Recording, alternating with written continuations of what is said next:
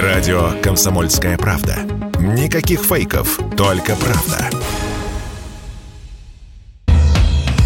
«Комсомольская правда» и компания «Супротек» представляют. Программа «Мой автомобиль». Сажают картошку и красят перила вместо того, чтобы собирать автомобили. В России в эти майские каникулы не было выпущено ни одной новой машины. Автопром впал в аномальную майскую спячку. Ну, в принципе, и раньше на, на майские каникулы многие автопроизводители объявляли, ну, такие каникулы небольшие. Каникулы. Да? Угу. Но э, то, что происходит сейчас, это, это просто... Просто ад какой-то. Андрей Косиповы вместе с нами. Парни, доброе утро. Доброе. Здравствуйте. Здравствуйте. Пробуксовка дня. Ну что, шестнадцатого мая какое-то шевеление начнется на заводе «Хавал» в Тульской области, на конвейерах «АвтоВАЗа» в Ижевске, в Тольятти, на УАЗе, на заводе «Мазда Солерс» во Владивостоке. До двадцать второго мая стоит завод «Автотор» в Калининграде, где собирали корейцев. И, собственно, все. Больше автозаводов в нашей стране нет. Ну, автозаводы-то как бы есть, но вот честно, вот Хавал... Но они как бы не работают. Ну, они как бы есть, но их как бы нет. То есть они как бы не работают. Ну, подождите, АвтоВАЗ же у нас бодро рапортовал о том, что он сейчас выпустит тридцать тысяч упрощенных лад. Um... Я так понимаю, что это тоже не получится сделать. Даже мега упрощение не помогло. Нет, судя по всему, нет. Не, погодите, они летом э, будут заниматься этим. Вот не сейчас, а э, постепенно, потихонечку, значит, в июне Гранта, в июле что-то там какая-то из Нив, Веста, да? Веста к Нива, сентябрю. Нива. Ну вот, а, а, прямо сейчас, вот по оценкам дилеров, на складах. Mm-hmm. Того, что осталось на, на, на складах, хватит на два-пять месяцев. Ну, и то. Это, это оптимистичный, на самом деле, прогноз. Они сейчас, я знаю, что такой небольшой инсайт на АвтоВАЗе, они сейчас как-то подсобирают все остатки на складах, чтобы понять, сколько машин они реально смогут произвести, когда запустят конвейер. Потому что конвейер стоит. И что-то мне подсказывает, честно, сказать, что вот он, наверное, вряд ли будет запущен в ближайшие несколько недель. Потому что я знаю, что там есть серьезные проблемы с некоторыми комплектующими, с некоторыми деталями, вот прям с элементарными элементарными элементами. Вот так я скажу. С элементарными элементами. Секу... Есть проблемы у них. Секундочку, но ведь ввели уже список серого импорта. Вот он утвержден. Пожалуйста. Почему не надо? Ну, для, для того, чтобы поставить эти детали, нужны сертификаты. Нужна сертификация на эти детали. Конечно. Ага. Конечно. Завод просто так, понимаете, завод не физическое лицо. Предприятие не может купить альтернативный блок управления двигателем, не проверив его. Для каждого элемента автомобиля существует техническое задание и техническая спецификация, которая соблюдается э, производителем комплектующих. И завод, собственно говоря, от этого отталкивается. Теоретически он может купить подделку. Да, то есть, к- когда э, некие, некая компания говорит, что а вот у нас точная копия на все сто процентов соответствующая, там, я не знаю, немецкому оригиналу. Но вопрос, сразу возникает два вопроса. А так ли это? Это первое. И второе. А каков объем выпуска этой штуки? Сколько она в конечном итоге стоит? Потому что, ну, почему все пользуются, я не знаю, там, блоками управления двигателей или АБСом от компании Bosch? Потому что Bosch на этом специализируется, производит это в миллионных экземплярах, и поэтому себестоимость мала. И у него эксклюзивное право, по большому счету, на производство вот этих антиблокировочных систем и систем управления э, тормозными. Ну, они, приду... они их придумали, фактически. Они их придумали, конечно. Поэтому, ну, чем вы его замените? Китайским Бошем э, можно. Теоретически, наверное, китайцы или турки это производят. Но, честно, меня терзают смутные сомнения, потому что даже в китайских автомобилях устанавливаются блоки немецкие Bosch. Я просто сам глазами видел, там написано Bosch на этом блоке. Там не написано Чунь-Кинь-Кунь. Понимаете? Там немецкий бренд стоит. Это говорит о том, что... Bosch made in China. Нет, Bosch может быть made in China. Но если это все-таки э, компания, то она отвечает, независимо от того, где, собственно говоря, э, произведена эта продукция. Поэтому, простите, не все вещи можно заменить контрафактом или серым импортом. И еще один момент. Завод потребляет те или иные узлы и агрегаты в количестве там, десятков тысяч, сотен тысяч элементов. Вы представляете, сколько челноков нужно, чтобы, я не знаю, даже сто тысяч пистонов привезти на АвтоВАЗ? Um... Я понимаю, что у нас челночный бизнес – это сейчас все наше. Челноки, еще раз повторяю. В государственном масштабе челноки будут. Челноки не Он... поедут за... на АвтоВАЗ, потому что челноки не привезут документы, а без бумажки эту деталь да, не поставить ты, на ты, машину. Но ты можешь купить Конечно. на том же азиатском рынке тот же самый Bosch. Ты будешь его покупать Можно. не у поставщика, не у Bosch, да, а ты будешь покупать его у стороннего закупщика, который, в свою очередь, купил это у Bosch. Угу. А а, в этом заключается серый импорт. А потом придут американцы, да. э, э, э, приставят пистолет к виску вот этого самого... А найдите вы там среди этих миллиардов... Китайцев? Да. Но-но. Так, ладно. В этом сермяжная правда. Вопрос сертификации действительно важен. Деталь не может быть установлена на автомобиль, если не прошла соответствующую сертификацию. Дело там и в конструкторской, и потом. А если она сломается? Если эта деталь не того качества, которого должна быть, и в результате поломки человек попадет в аварию. Понимаете, серый импорт, параллельный импорт, называйте его как угодно, но если нет поддержки со стороны производителя, или если мы устанавливаем контрафактную поддельную деталь, то о какой надежности и безопасности мы можем с вами говорить. Угу. И гарантия, опять же, автозавод, конечно, он же берет на себя обязанность, э, обязательства по устранению всех неполадок, возникших в, в этом устройстве. Угу. Конечно. А... И, кстати говоря, вот еще один такой небольшой с вами инсайт. Я тут на прошлой неделе провел очень много переговоров с представителями, в том числе тех компаний, которые официально заявили об уходе. И поскольку сейчас очень много слухов на рынке э, идет, я вам могу сказать, что все бренды, включая те, которые заявили о официальном уходе, осуществляют гарантийную поддержку своих клиентов. Запчасти поставляются со складов, запчасти высылаются в нашу страну. Да, увеличилась срок, логистика утяжелилась. То есть теперь даже ну, одна, скажем так, хорошо известная уважаемая компания запчасти обходным путем, да, через Турцию возит. Но она их возит для того, чтобы поддержать клиента. Угу. Что, даже джи эм? Да. Фантастика. Да. Ладно, да. еще несколько... Даже Ягуар, даже Вольво, даже Ауди, они все возят сюда. То, то, что нужно, у них есть. Они поддерживают своих клиентов. Да, они продают, но гарантийное обслуживание осуществляется в полном объеме. Ну, иначе и быть не должно. А иначе и быть не должно. Поэтому, когда вот мы слышим от каких-то там мнимых, ну, появившихся экспертов, вот они ушли, да и прекрасно, у нас тут вот мы сейчас их все заметим, они вообще ничего не делают, они мерзавцы, их вообще надо отсюда аннигилировать полностью с рынка, они никого не поддерживают. Поддерживают, поддерживают. Не надо верить вот этому всему. Окей, принято. Но факт остается фактом. Значит, в России э, тотальная просто нехватка автомобилей, новых автомобилей. За э, первые две недели мая э, ни одной новой машины не сошло с конвейера э, в нашей стране. Э, еще несколько любопытных цифр. Э, значит, страховщики подсчитали, э, самые аккуратные водители ездят по Москве, самые аварийные по Кавказу. Речь идет о коэффициенте бонус-малус. Страховые компании наконец-то научились оценивать э, нас с вами, э, регионы страны, по доле безаварийных водителей, тех, кто в течение десяти лет ни разу не устроил ДТП и, соответственно, имеет минимальный ка бэ эм. Значит, вот цифры. Э, очень любопытная картина. Лидер рейтинга Москва. Уже было сказано, сорок один процент от всех автовладельцев ни разу за десять лет не устраивал аварии. На втором месте Московская область, тридцать семь целых пять десятых процента. Дальше Санкт-Петербург, тридцать четыре процента. четыре целых пять десятых процента. Ленинградская область тридцать три целых пять десятых процента. Значит, а в самом низу рейтинга э, э, самая большая доля автовладельцев э, с... минимальным значением коэффициента. Самая... Кавказская республика какая-то. Дайте угадай, перебью. Кавказская какая-то республика. Я просто я не вижу этой информации. Мне просто даже интересно, угадал или нет? Так, да, Дагестан. Пока что-то угадывают. Всего, Дагестан. Да, О, всего, Дагестан, всего пять, девяносто пять процентов водителей в Дагестане Ух. за десять лет эм, как минимум один раз устраивали аварию. Да, здесь виновник. Тут да. традиция такая, да? Мы так ездим тут.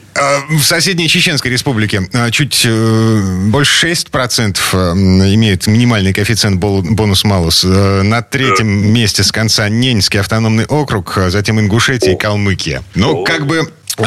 Выглядит это так, словно на Кавказе либо совсем плохая подготовка водителей, либо традиция такая национальная, полностью игнорировать правила дорожного движения. И третий вариант – тотальное отсутствие контроля.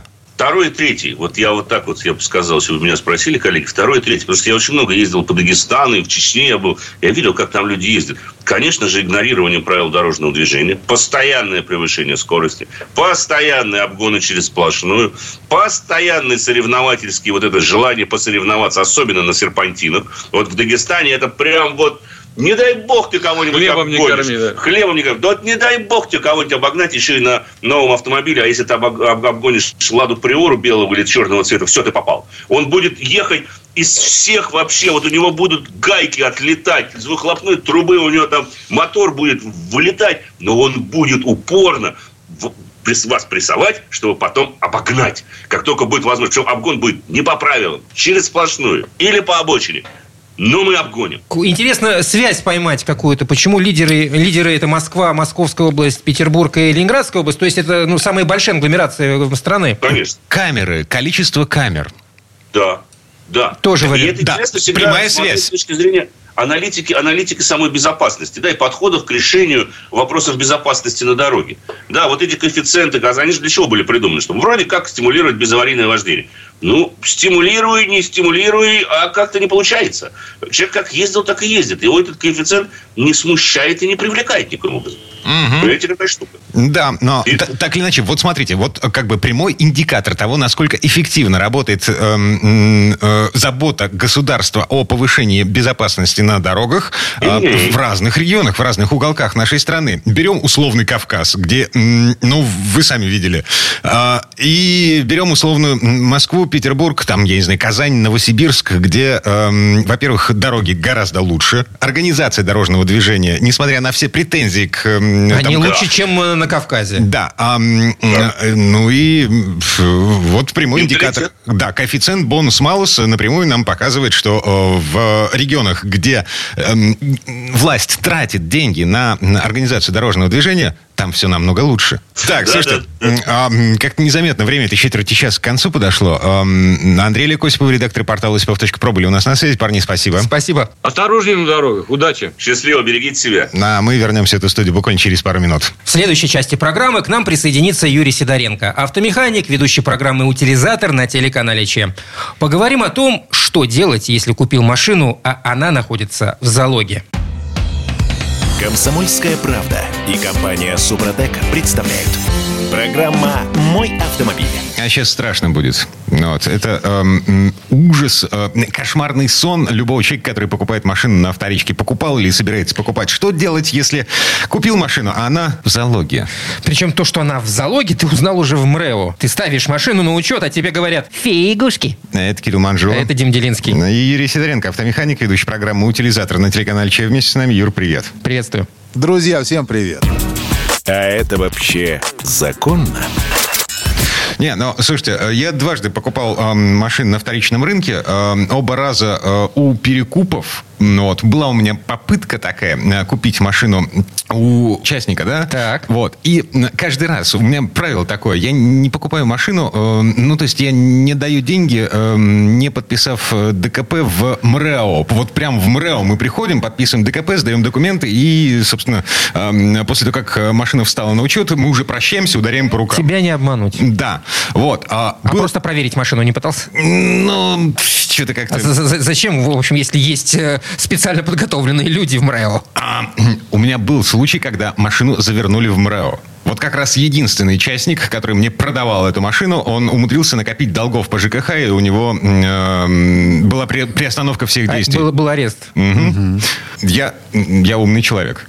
Хоть один, хоть один умный человек среди нас. Это констатация факта была или вопрос? Дим, я жду, когда мне погладят по голове, когда скажут, хороший мальчик. Молодец. Да, тут, тут, тут нужно было сказать, молодец, да, Дима, да, да, да, да, это так. Не, не, молодец, что ты так делаешь, это очень, это, это правильно, что ты так делал. Но сейчас есть еще много, помимо вот э, того варианта, как вот Дима рассказал, есть много различных систем, э, по которым можно классно пробить машину, и за это можно там заплатить чуть-чуть денег, и там будет полный отчет вообще, что с ней происходит. Ну, мы да, вообще, ну, сколько автотека стоит? До, до, тысячи, до тысячи рублей, в районе трехсот, по-моему. Да, да, автотека, по-моему, триста рублей стоит. Там, ну, там реально копейки. Вот, просто, вот реально копейки, чтобы не попадать потом на крупную сумму. Просто надо там заложить, там, если вы выбираете там, ну, не, несколько машин, заложите, что у вас стоимость машины будет дороже на три тысячи рублей. И все, и проверьте десять машин, которые вам нужны. И считайте, что вы это не потратили, а то, что вы сохранили. Не купив, а, что-то неправильно. Да, а... Бывает так, что нужно принимать решение вот за считанные секунды, потому что машина, э, ну, как бы сенокосный вариант, она уходит, э,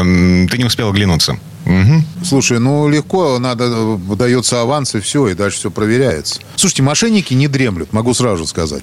И вот у меня была вот ситуация, буквально вот, ну, ну, на днях, будем так говорить, произошла. Приехал один клиент, причем, ну, у него достаточно э, такой, ну, состоятельный, вот, купил машину. Мне приезжает, говорит, прикинь, я купил машину, которая находится в залоге. Oh. как ты купил? Я говорю, ты, ты же, ну как так получилось? Он говорит, Юр, ты, ты не поверишь. Он уже, он много машин уже покупал. Проблем вообще никаких нет. Тут он покупал машину уж супруги. Вот хотел ей сделать подарок. Поехал посмотреть, понравилась ему машинка, обалденная. Цвет, все дела, вот все понравилось. Ей было два года этой машины. Вот. И почему он не стал ее пробивать? Там, говорит, такой приятный э, человек это продавал. Я говорю, ну и по, вообще мошенники не похожи на мошенников никогда. Они вообще очень приятные люди, иначе они мошеннические действия не смогут совершить. Вот. И он, говорит, я взял и все. И получилось так, что он об этом как раз узнал в МРЭО, когда он ее не смог поставить на учет. Самое, что неприятное, он говорит, из всего вот этого самого неприятного, я очень злой был на этого мошенника, который мне это продал, потому что он уже подарил ее своей супруге, а потом поехал ставить на учет. И она оказалась Боже. все, она, вот, она в залоге оказалась. То есть вообще там засада была. Он очень расстроенный приехал, злой. Вот, э, решил он попробовать сделать по-человечески, то есть как это все должно быть. А я, кстати, сейчас расскажу чуть попозже. Давайте мы сначала разберем с тем, вообще, что такое залоговое авто, чтобы люди понимали. Ну, вот. То есть это э, машины, которые находятся в собственности у банка, по большому счету. Да, то есть либо человек взял кредит в банке на покупку машины и, соответственно, отдал туда документ, пока он кредит не выплатит. Либо авто уже у него было, и он взял кредит под авто. То есть заложил его, грубо говоря, банку. А, в, в моей версии реальности а, все это сопровождается передачей ПТС. ПТС, да, да. ПТС-то у банка в этот момент находится. У владельца только, только паспорт, и все. А, ничего не мешает получить дубликат, сказать, что а, ПТС утерян, а госавтоинспекция а, закрывает глаза, не проверяет, а, находится в залоге машины, нет? Вот это я не могу тебе сказать, как. Получает, скорее всего, каким-то кривым путем в любом случае. Потому что, ну, так просто тебе никто не даст ПТС, если он находится э, в залоге. Ну, это точно совершенно. Это я знаю, потому что я разговаривал с ребятами из МРЭО. Угу. Вот. Они, ну, просто не дадут. Там проверяют, говорят, это, ну, это как-то через свои, через свои какие-то пути люди делают. И дальше что происходит? То есть человек, который сделал дубликат ПТС, ну, во-первых, надо сразу заподозрить. Если есть дубликат, надо вообще машину сразу же пробивать. Пишет, дубликат. У двухлетней машины дубликат ПТС. Да. Вот, то есть это очень у странно. Одного, у одного хозяина. Да, тревожные звоночки уже во всех местах, не только в голове должны звучать. Здесь уже прямо думать не надо. Надо сразу же проверять машину по всем инстанциям и так далее. Что происходит? То есть нечестный продавец получает деньги, скрывается, перестает платить деньги по кредиту или там по какому-то другому долговому обязательству. Далее человек, который спокойно совершенно э, эту машину взял, вот, э, он, ну, сначала он даже может ее поставить на учет, кстати. То есть могут его там, ну, как-то получиться так, что что-то там где-то не будет информации, и он поставит ее на учет. Без проблем. Но просто потом банк делает что? То есть когда этот должник перестает платить деньги, он, естественно, говорит, братан, надо тебе деньги платить. Но найти его не могут. Соответственно, они подают в розыск авто, приезжают крепкие ребята, классные, находят эту машину, находится она очень быстро, потому что человек на ней ездит, вот, и смотрит, грубо говоря, ну, то есть его по камерам ловят. Вот. И э, забирают машину, и человек остается без денег и без машины. Да, но в этой ситуации он был, ну, обычным покупателем, который, в общем, ничего не нарушал. То есть закон никаким образом его в этой ситуации не защищает. Это типа сам дурак. Ну, получается, да. Не, закон защищает, если ты добросовестный покупатель. Ну, вот. ты же был, ты, ну ты, здесь же ты добросовестный вот, покупатель. Вот тонкая Но грань. Это надо доказать. Добро, добро, добросовестный покупатель – это тот, кто проверил машину через все доступные базы и обнаружил, что она не числится ни в одной из баз, а как залоговая, арестованная, вот, вот это Дим, все. Ну, насколько я знаю, законом не предусмотрено. При покупке автомобиля обязательно его проверять через какие-то базы. Такого не записано. Значит, на добросовестный или недобросовестный на определение этого самого покупателя, это влиять не может с точки зрения юридической. Как часто ты ходил в суд с такими делами? Э, ни разу. Я тоже. Я исключительно, да. Я рассказывал про человека, который ходил в суд, и ему во всем отказали. То есть, как бы... Ну, смотрите, то есть, конечно, никто не обязывает. Никто не обязывает проверять это. Ну, это не обязательно. Ты можешь купить все, что угодно.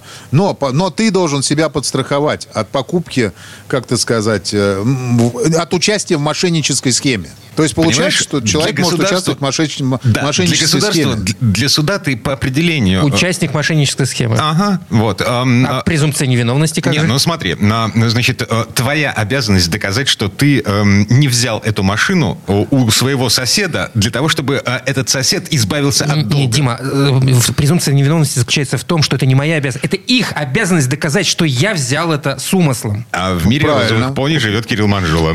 Совершенно правильно. Их обязанность обязанность доказать, а наша обязанность, чтобы э, сняли залог машины, доказать, что вы добросовестный покупатель. Это самый важный момент. Для этого есть три документа, которые могут помочь э, сделать это, доказать. Это единственные три документа, больше нет, ребят. Больше вы никак не докажете. Первый, это самый серьезный документ. Это нотариально заверенная выписка, которая подтверждает, что информация о залоге машины отсутствует в реестре уведомления о залоговом имуществе. Смотрите, то есть перед покупкой машины делается запрос, и получается нотариально заверенная э, выписка, что вот на момент подписания ДКП она в, зал, в реестре не числится. Дальше, если она там появляется, такие тоже есть мошеннические схемы. Вы приходите в суд, говорите: ребят, вот видите, на момент заключения она там не была. Как она там появилась? Это не моя проблема, я добросовестный покупатель, и залог с машины снимается. А как вообще такую бумагу получить-то можно? А у нотариуса. У нотариуса? Без проблем. У нотариуса. То есть в момент покупки, я пытаюсь технически как-то это все действие, в момент покупки ты проверяешь автомобиль. Угу. Там ничего не выскакивает в этих базах. No. И ты что, идешь в этот момент к нотариусу, что ты ему, как, вот, что ты ему должен предоставить этому нотариусу, чтобы он это заверил? Да, документы на машину. Да. Угу. Этот, как его, ВИН-номер. Ну как, ну там просто дает свидетельство о регистрации и ПТС. Угу. Все, и человек тебе по этим данным выдает официальную заверенную справку. Вот это конкретная страховка, это конкретно выигранные дела в суде. То есть в, по-любому они выиграются, если там не будет машины. Заодно вы узнаете, есть она там или нет, потому что нотариус это все проверит четко, потому что он ставит свою подпись и печать, и потом он уже несет ответственность за эту бумагу. Окей. Важный момент. Второй документ. Второй документ это оригинал ПТС, то, о чем мы говорили. Если вот у человека есть оригинал ПТС, и у вас на руках оригинал ПТС, и там ничего не записано, о том, что она в залоге или еще где-то, тогда, значит, вы не виноваты. Вы не могли знать, что этот ПТС там поддельный, например, или еще что-то. То есть вам пихнули ПТС, и вы по нему купили эту машину. Оригинал, не дубликат, чтобы не было написано дубликат. Если дубликат, и машине меньше трех лет, сразу же проверяйте ее. Прям вот моментом, потому что, как правило, все залоговые машины три-пять лет им возраста, не больше. Вот тогда идет залог, потому что на более э, старые машины, за, ну, там залог либо не дают, просто заложить уже невозможно, ну, там она не, ничего не стоит. Вот. Ну, либо их не покупают, бэушные машины, но в кредит очень редко. Это такие, чтобы потом их продавать сразу. Вот. Ну, и третий документ – это договор купли-продажи, в котором прямо должно быть прописано, что автомобиль не был заложен, на него не имеет права третьи лица, и реальная стоимость машины должна быть прописана в ДКБ. Чтобы она и не была явно ниже рыночной, потому что если она будет ниже рыночной, то тогда это явно признак того, что вы сам мошенник, и суд будет настаивать на том, вы же здесь уже, ну, им надо дело отработать, они будут настаивать на том, что вы сам мошенник и специально сделали эту схему. Юрий Сидоренко, автомеханик, ведущий программы «Утилизатор» на телеканале Че был у нас на связи. Юр, спасибо, хорошего дня. Спасибо, Юр. Большое спасибо, всем удачи и поменьше мошенников в жизни. Ну, а мы вернемся в эту студию буквально через пару минут. В следующей четверти часа у нас Федор Буцко. Поговорим о том, как зеленые лезут в карманы автомобилистов в Германии и о том, что будет, если разогнаться до четыреста семнадцать километров в час. На дороге общего пользования. Комсомольская правда и компания Супротек представляют. Программа «Мой автомобиль». Немецкие зеленые залезли в карман автомобилистам. Чешского гонщика оправдали за четыреста семнадцать километров в час на автобане. На очередные проблемы на заводе Тесла под Берлином. Все это хозяйство мы обсуждаем в этой четверти часа. Я Дмитрий Делинский. Я Кирилл Манжула. Федор Буцко у нас на связи. Федь, доброе утро. Доброе. Всем привет. Дорожные истории. Ну что, с чего начнем? С э, зеленых, э, с Теслой? С зеленых давай начнем. Давай. А, с зеленым вообще э, есть такая организация Deutsche Umwelthilfe, немецкая, так сказать, помощь природе. Да? Я, ну, это очень так топорно перевожу, но суть в том, что это такие активисты э, зеленые, которые всегда кого-то кошмарят, всегда против э, всего плохого, всегда за все хорошее, чтобы птички пели, травка зеленела. Ну и, собственно говоря, э, вообще сейчас же мир так устроен, что В зеленые, они вот на автомобилистов войной ополчились и, и идут. Агрессивненькие. Значит, они такие достаточно. Агрессивненькие, да. Они много могут крови попить, и не только крупным концернам, но и рядовым автовладельцам. Сейчас речь о том, что проталкивают в Германии инициативу, чтобы все автовладельцы, кто хочет машину где-то в районе своего дома или квартиры ставить, платили не как сейчас там, десять, двадцать, тридцать евро в год. Ну, то есть в Германии вот как и в Москве, например, и там в городах, где появляется платная парковка, у местных жителей есть право купить себе резидентное разрешение на парковку. Ну, потому что у меня около дома парковка стоит триста восемьдесят рублей в час. Я не могу за такие деньги ставить машину. Чтобы я, соответственно, такую возможность имел, в Москве я плачу три тысячи рублей в год, чтобы ставить машину в своем районе. Ну, это порядка тридцать евро. Платит, кстати, в Берлине аналогичная цена. Так, по, по Германии в основном это порядка десять там евро, десять-двенадцать евро. Типа дешево, вы, сволочи, платите. Пора вам раскошелиться, считают зеленые. Говорят, минимум по одному евро в день, значит, должны нам сдавать на то, чтобы птички пели и травка зеленела. А, триста шестьдесят евро в год, это прям вот минимум, меньше даже брать а с вас нельзя. Куда, не куда они эти деньги собираются вот вкладывать? На, на что? А вот, вот чтобы птички пели. То есть на корм птичкам? В данном случае это даже не, не, ну, не, не обсуждается. Типа, а на что же мы эти денежки-то пустим? Речь идет о том, что вы, гады, на своих машинах ездите, место занимаете и вообще все портите. И пока вас как следует за кошелек, значит, не тряханешь, вы так и будете на них ездить. А, и то есть вот... это, это попытка пересадить людей на электросамокаты, например. Ну, да? Которые бесплатно. И где-то эти зеленые, да, они, они это продавливают. То есть уже есть там какие-то города, где берут там сто евро, сто, двести евро там, в, в, в год, соответственно, за парковку у себя, у себя же перед домом. Но вот они требуют, что повсеместно а, называют списки тех, кто, сволочи такие, не хотят, значит, а, своих горожан а, трясти за кошелек лишний раз. Вот говорят, вот в Эрфурте, Кёльне, Штутгарте а, власти еще недостаточно сознательные. Вот не, не готовы они пока поднять а, сильно плату за парковку, а вот, вот напрасно. Да, тут вопрос, и, в тех городах, где подняли уже эту самую плату за парковку, что-нибудь изменилось? Птичек стало больше? Да ничего не изменилось. Люди как ездили, так и ездят. Ну, наверное, кто-то из молодежи лишний раз подумает, а нужна ли мне машина, если это такая большая обуза? Да, может быть, я лучше буду там на каршеринге ездить. Вот они хотят, так сказать, изменить это сознание, что вот не нужна вам машина. Машина должна быть из этого самого полностью. Вот просвещенная Европа. Это уже, это уже мой личный опыт, точнее, опыт моей семьи. Сестра моей жены медицинский физик, ядерщик. Вот она занимается лечением онкобольных, занимается этим в Дании. От ее дома, где она живет, а у них частный дом, вот, mm-hmm. все хорошо. Вот, от ее дома до больницы, где она работает, примерно два часа езды на машине. Так. Каждый день. И других вариантов там нет. Нет транспортной доступности. Но здесь, видишь, речь идет о частном доме, во-первых. Угу. Там, наверное, немножко другие правила. Зеленые в Германии... Окей, бог с ним. Делаем поправку на то, что этот дом не частный. Она живет, ну, предположим, живет в каком-то городке, где ей удобно жить. Электрички. Скажут тебе зеленый. Я не, не уступаю адвокатам дьявола. Они кивают ситуации. На соседей, как всегда. Есть такая подлая, вот у всех, кто пытается манипулировать общественным мнением, будь то там политики или какие-то активисты, общественники, они очень любят кивать на соседей. А, мол, а вот вы посмотрите, как вот там-то. А вот это там-то, оно каждый раз берется, вот, который вам теперь надо. Да, можно, понимаешь, ЮАР приводить в пример, а можно Японию. Вот, например, в данном случае говорят, вот посмотрите, как в Токио, или посмотрите, как в Гетеборге. Вот в, в Швеции, мол, уже тысяча триста евро в год берут, соответственно, за, за парковку там в своем районе, в Гетеборге, да? Ну, вот, да вот в Токио там птичек днем с огнем не сыщешь, а плата за парковку просто земли нету. О, вот господи, в общем, да. Зеленые мешают автомобилистам да. жить. И, и автомобилистам, и автомобильным компаниям. Вот, например, сейчас в Германии заработало под Берлином в земле, Бранденбург, это земля, которая окружает Берлин, заработал знаменитый завод, уже знаменитый завод Тесла. Сразу было все очень сложно и плохо с ним, потому что только купили участок, тут же пришли зеленые, говорят, нельзя здесь строить, у нас тут змеи, какие-то там лягушки, у нас тут путь миграции лягушек проходит через ваши триста гектаров, это очень сильный удар по ним, там, и змеючкам нашим негде будет, и так далее. То есть, очень, там, была большая история, суд был, который, значит, доказал все-таки, что Тесла, там, при строительстве своей вот этой гигафабрики а, сделала все, чтобы лягушечкам, лягушечек не обидеть, и так далее. Потом уже, когда построили Строили этот завод, там тоже начались проблемы, потому что местные жители там вышли, значит, блокировали подъезды, что вы нам тут шумно у нас тут стало и так далее. Сейчас проблема в том, что если Россия там прекратит подачу газа в Германии, то, соответственно, известно, что ну, правительство отдаст приоритет а, ну, гражданам, да, чтобы у них там хоть что-нибудь там лампочка горела а, в доме. А, соответственно, фабрика тоже не сможет работать. А тут еще беда, у них, значит, разлив химикалий. То есть такая здоровая ванна, куда опускают машину, а, кузов автомобиля перед сборкой для того, чтобы, соответственно, его там красить, там, грунтовать и так далее. Вот все это дело вылилось.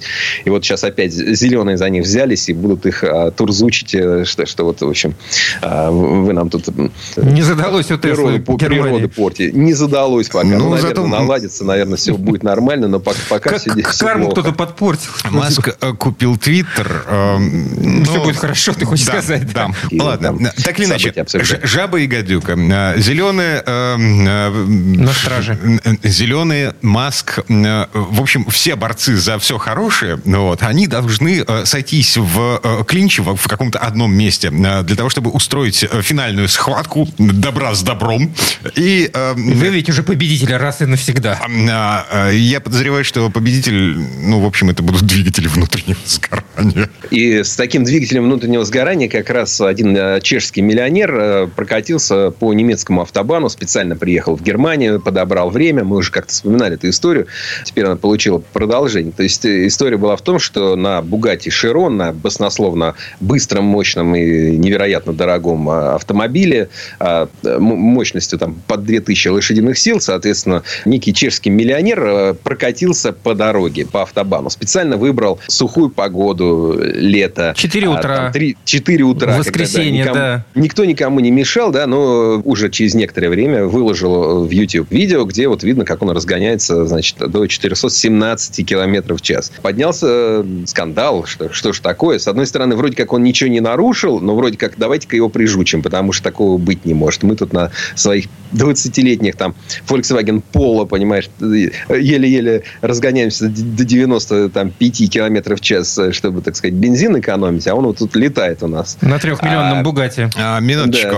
Да. Это автобан, немецкий автобан. Трасса официально безлимитная по скорости. Но там есть сносочка, знаешь, если ты не представляешь угрозу для окружающих. Здесь, ну да, собственно, должен... посчитали местные власти, что таким образом он представлял угрозу. А когда мы смотрим на это видео, мимо пролетающих этих машин, не дай бог кому-нибудь из них с крайней правой полосы вильнуть влево. Ага. Ну да, или вообще ветром сдуло. Да, ну то есть вот пытались они это ему предъявить, что да, автобан безлимитный, но вы должны были в любом случае обеспечивать безопасность там своих э, действий. Но интересно, что сейчас это дело дошло уже там до Верховной прокуратуры, и они его оправдали. Они oh. сказали, что он подобрал оптимальное время, и погодные условия, и дорожные условия оптимальные, и вообще эта тачка подходит для того, чтобы на ней ездить с такой скоростью.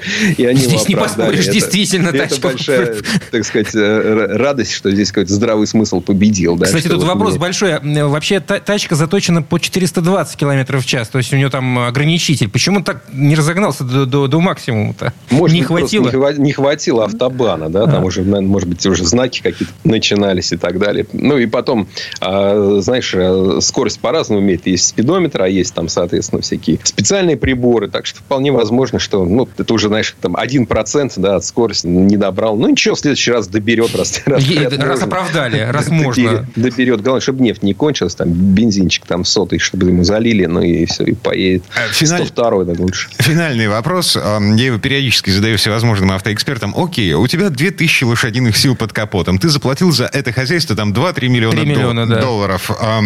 Значит, нахрена все это, если ты этим не можешь пользоваться? Конечно. А вот он как раз показал, что воспользоваться этим можно. Тем самым оправдал покупку Бугатти всеми остальными миллиардерами нашей планеты, да, что они знают, ну да, может быть, пока еще не поехал, ну, зато могу поехать. Ну, возможность люди, такая есть, покупают, уже легче. Как покупает, знаешь, дорогой какой-нибудь внедорожник, им приятно знать, что вот ты на своей Бентли Бентейга можешь проехать через Тверские болота. Поедешь? Да никак в жизни. Ну, я вот видел, вот, вот блогеры проезжали, да, ну, проехали, хорошо, значит, можно. Кроме того, Bugatti Chiron – это машина, которая со временем может даже подорожать. Это вот когда вы покупаете какой-нибудь эн эф ти токен там и стали официальным обладателем первого в мире твита, там, за три миллиона долларов его приобрет... приобрели, то вполне возможно, что вот как с этим твитом вы его потом продадите за пять тысяч долларов, и то с трудом, да, это, это глупость. А Bugatti Chiron — это все-таки вещь интересная, поэтому вполне возможно, что еще и денег заработаете со временем. Федор Буцко был у нас на связи,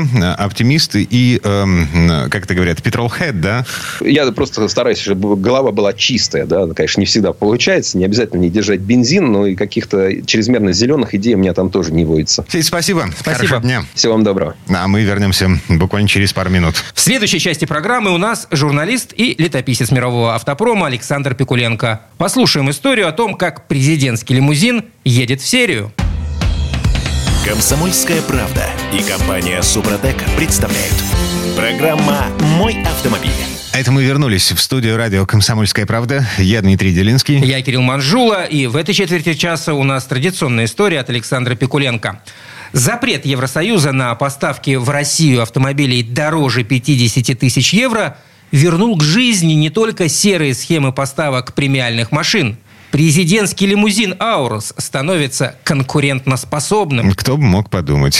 Конвейер в Елабуге, где собирают седаны «Аурус» «Сенат», не останавливается. Сборка машин идет по графику, и число заявок растет. Производители даже не собираются отказываться от поставок на экспорт на Ближний Восток и в Северную Африку. Здесь слово Сан Санычу. Как тебе такое, Илон Маск?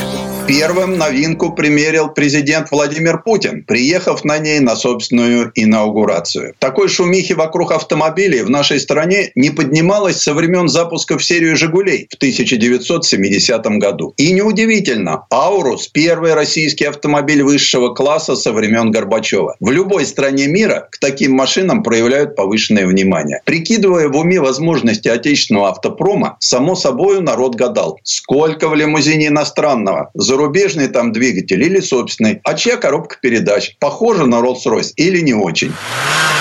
Впервые о новом лимузине для верховной власти заговорили в две тысячи двенадцатом году. Тогда проекту присвоили условное название «Кортеж» и выделили на него двенадцать целых пять десятых миллиардов рублей. В рамках проекта предполагалось создать единую модульную платформу, чтобы на основе ее выпускать целые семейства автомобилей. Президентский лимузин, седан высшего класса, парадный фаэтон, люксовый внедорожник, микроавтобус сопровождения. Это была затея Ростеха, а главное, главным исполнителем выступил Московский институт с говорящей аббревиатурой НАМИ – Научный автомобильно-моторный институт. НАМИ – ровесник эпохи и вместе с эпохой пережил все стадии – от становления расцвета до полного одряхления. Проект «Кортеж» стал для старика кислородной подушкой. В институте появились дизайнерские PowerWell, новейшие три дэ-принтеры, антигравитационная литейка и сверхсекретный цех, где обещают ежегодно выпускать по двести двести пятьдесят автомобилей семейства «Аурус». Все это вряд ли оказалось бы в НАМИ при людных обстоятельствах. Оправданы ли подобные затеи экономически? Для ответа на этот вопрос нужно учитывать специфику российского хозяйства в целом и признать как данность кривобокий государственный недокапитализм. Ведь даже положенного по закону конкурса на разработку е эм пэ не проводилось. НАМИ утвердили особым распоряжением правительства от тринадцатого сентября две тысячи тринадцатого года. Положа руку на сердце, а какие были альтернативы? ЗИЛ за всю столетнюю историю не смог освоить элементарный впрыск топлива и ставил допотопный трехступенчатый автомат даже на горбачевский лимузин. К тому же флагман московской промышленности лежал в руинах. Все обещания сохранить автомобильное производство на ЗИЛе, публично данные сначала Лужковым, а затем Собяниным, оказались пустыми словами. Между прочим, главный конструктор НАМИ в целом и проекта е эм пэ в частности Вадим Переверзев когда-то начитал на газе. Оттуда в тысяча девятьсот девяносто восьмом году он отправился в двухмесячную загранкомандировку в Италию в рамках совместной с «Фиат» работы по «Волге» нового поколения. Обратно в Нижний Переверзев не вернулся. Трудился сначала в «Фиат», затем в «Джип», где стал ведущим конструктором компактных кроссоверов «Фиат пятьсот икс» и «Джип Ренегат».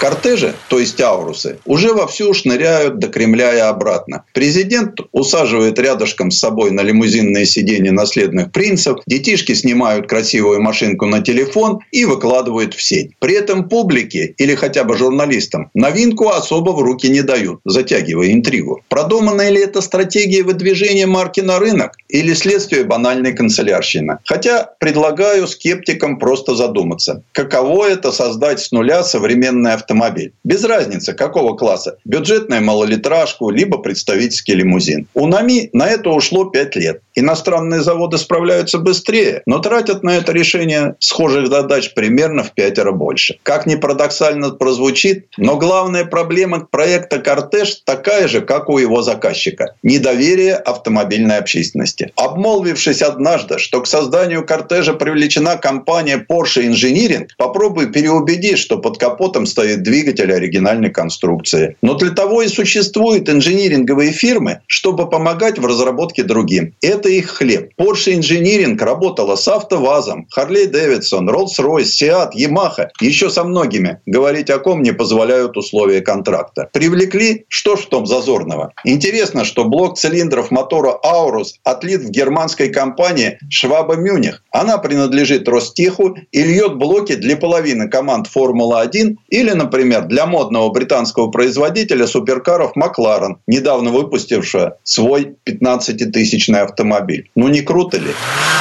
Конечно, какой реакции, кроме скептической, ждать, создавая новый автомобиль раз в тридцать лет? Автоматическая коробка с девятью передачами? Да они купили втайне патент ОЗТФ, словно все технические достижения страны ограничились полетом Гагарина. Планетарная коробка передач Аурус КТ Р девятьсот тридцать два имеет оригинальную кинематическую схему, придуманную и рассчитанную в недрах кафедры эс эм девять многоцелевые гусеничные машины и мобильные роботы МГТУ имени Баумана. Бауманцы и составили костяк КТ, первой российской инжиниринговой компании, специализирующейся на разработке и производстве автоматических трансмиссий для автомобилей. Как на орбитах планетарных рядов оказались Ростех, НАМИ и, наконец, Кремль – сюжет отдельного рассказа. Я так не нахожу ничего зазорного и в покупке патентов и лицензий. Это общемировая практика. Процент заимствованных технологий и закупаемых за рубежом комплектующих у «Ауруса»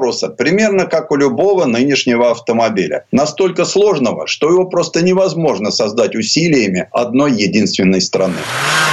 Беда в том, что, презентуя «Аурус», этих тонкостей современного автомобильного производства стране не объяснили. Государству и чиновникам ближе по духу: мы сами создали собственный автомобиль. Но что подвигло к выбору для проекта «Кортеж» торговой марки «Аурус»? Не нашлось подходящего русского слова? Поиском и разработкой имени бренда занималось одно из лучших международных брендинговых креативных агентств. И пресс-релиз, и тексты на страничке «Аурус» в сети написаны таким слогом, что уже не удивляешься выбору названий для лимузина, минивэна и внедорожника. Сенат, Арсенал, Комендант. Так, оказывается, зовутся кремлевские башни. «Аурус» оказывается акронимом латинского слова «аурум» — золото, и международного кода России — РУС. Множество смыслов, сконцентрированных в одном емком и ярком бренде, наделяют его особенными характеристиками, сообщает пресс-релиз. Соглашусь, но есть один маленький нюанс. Долгие годы лидером продаж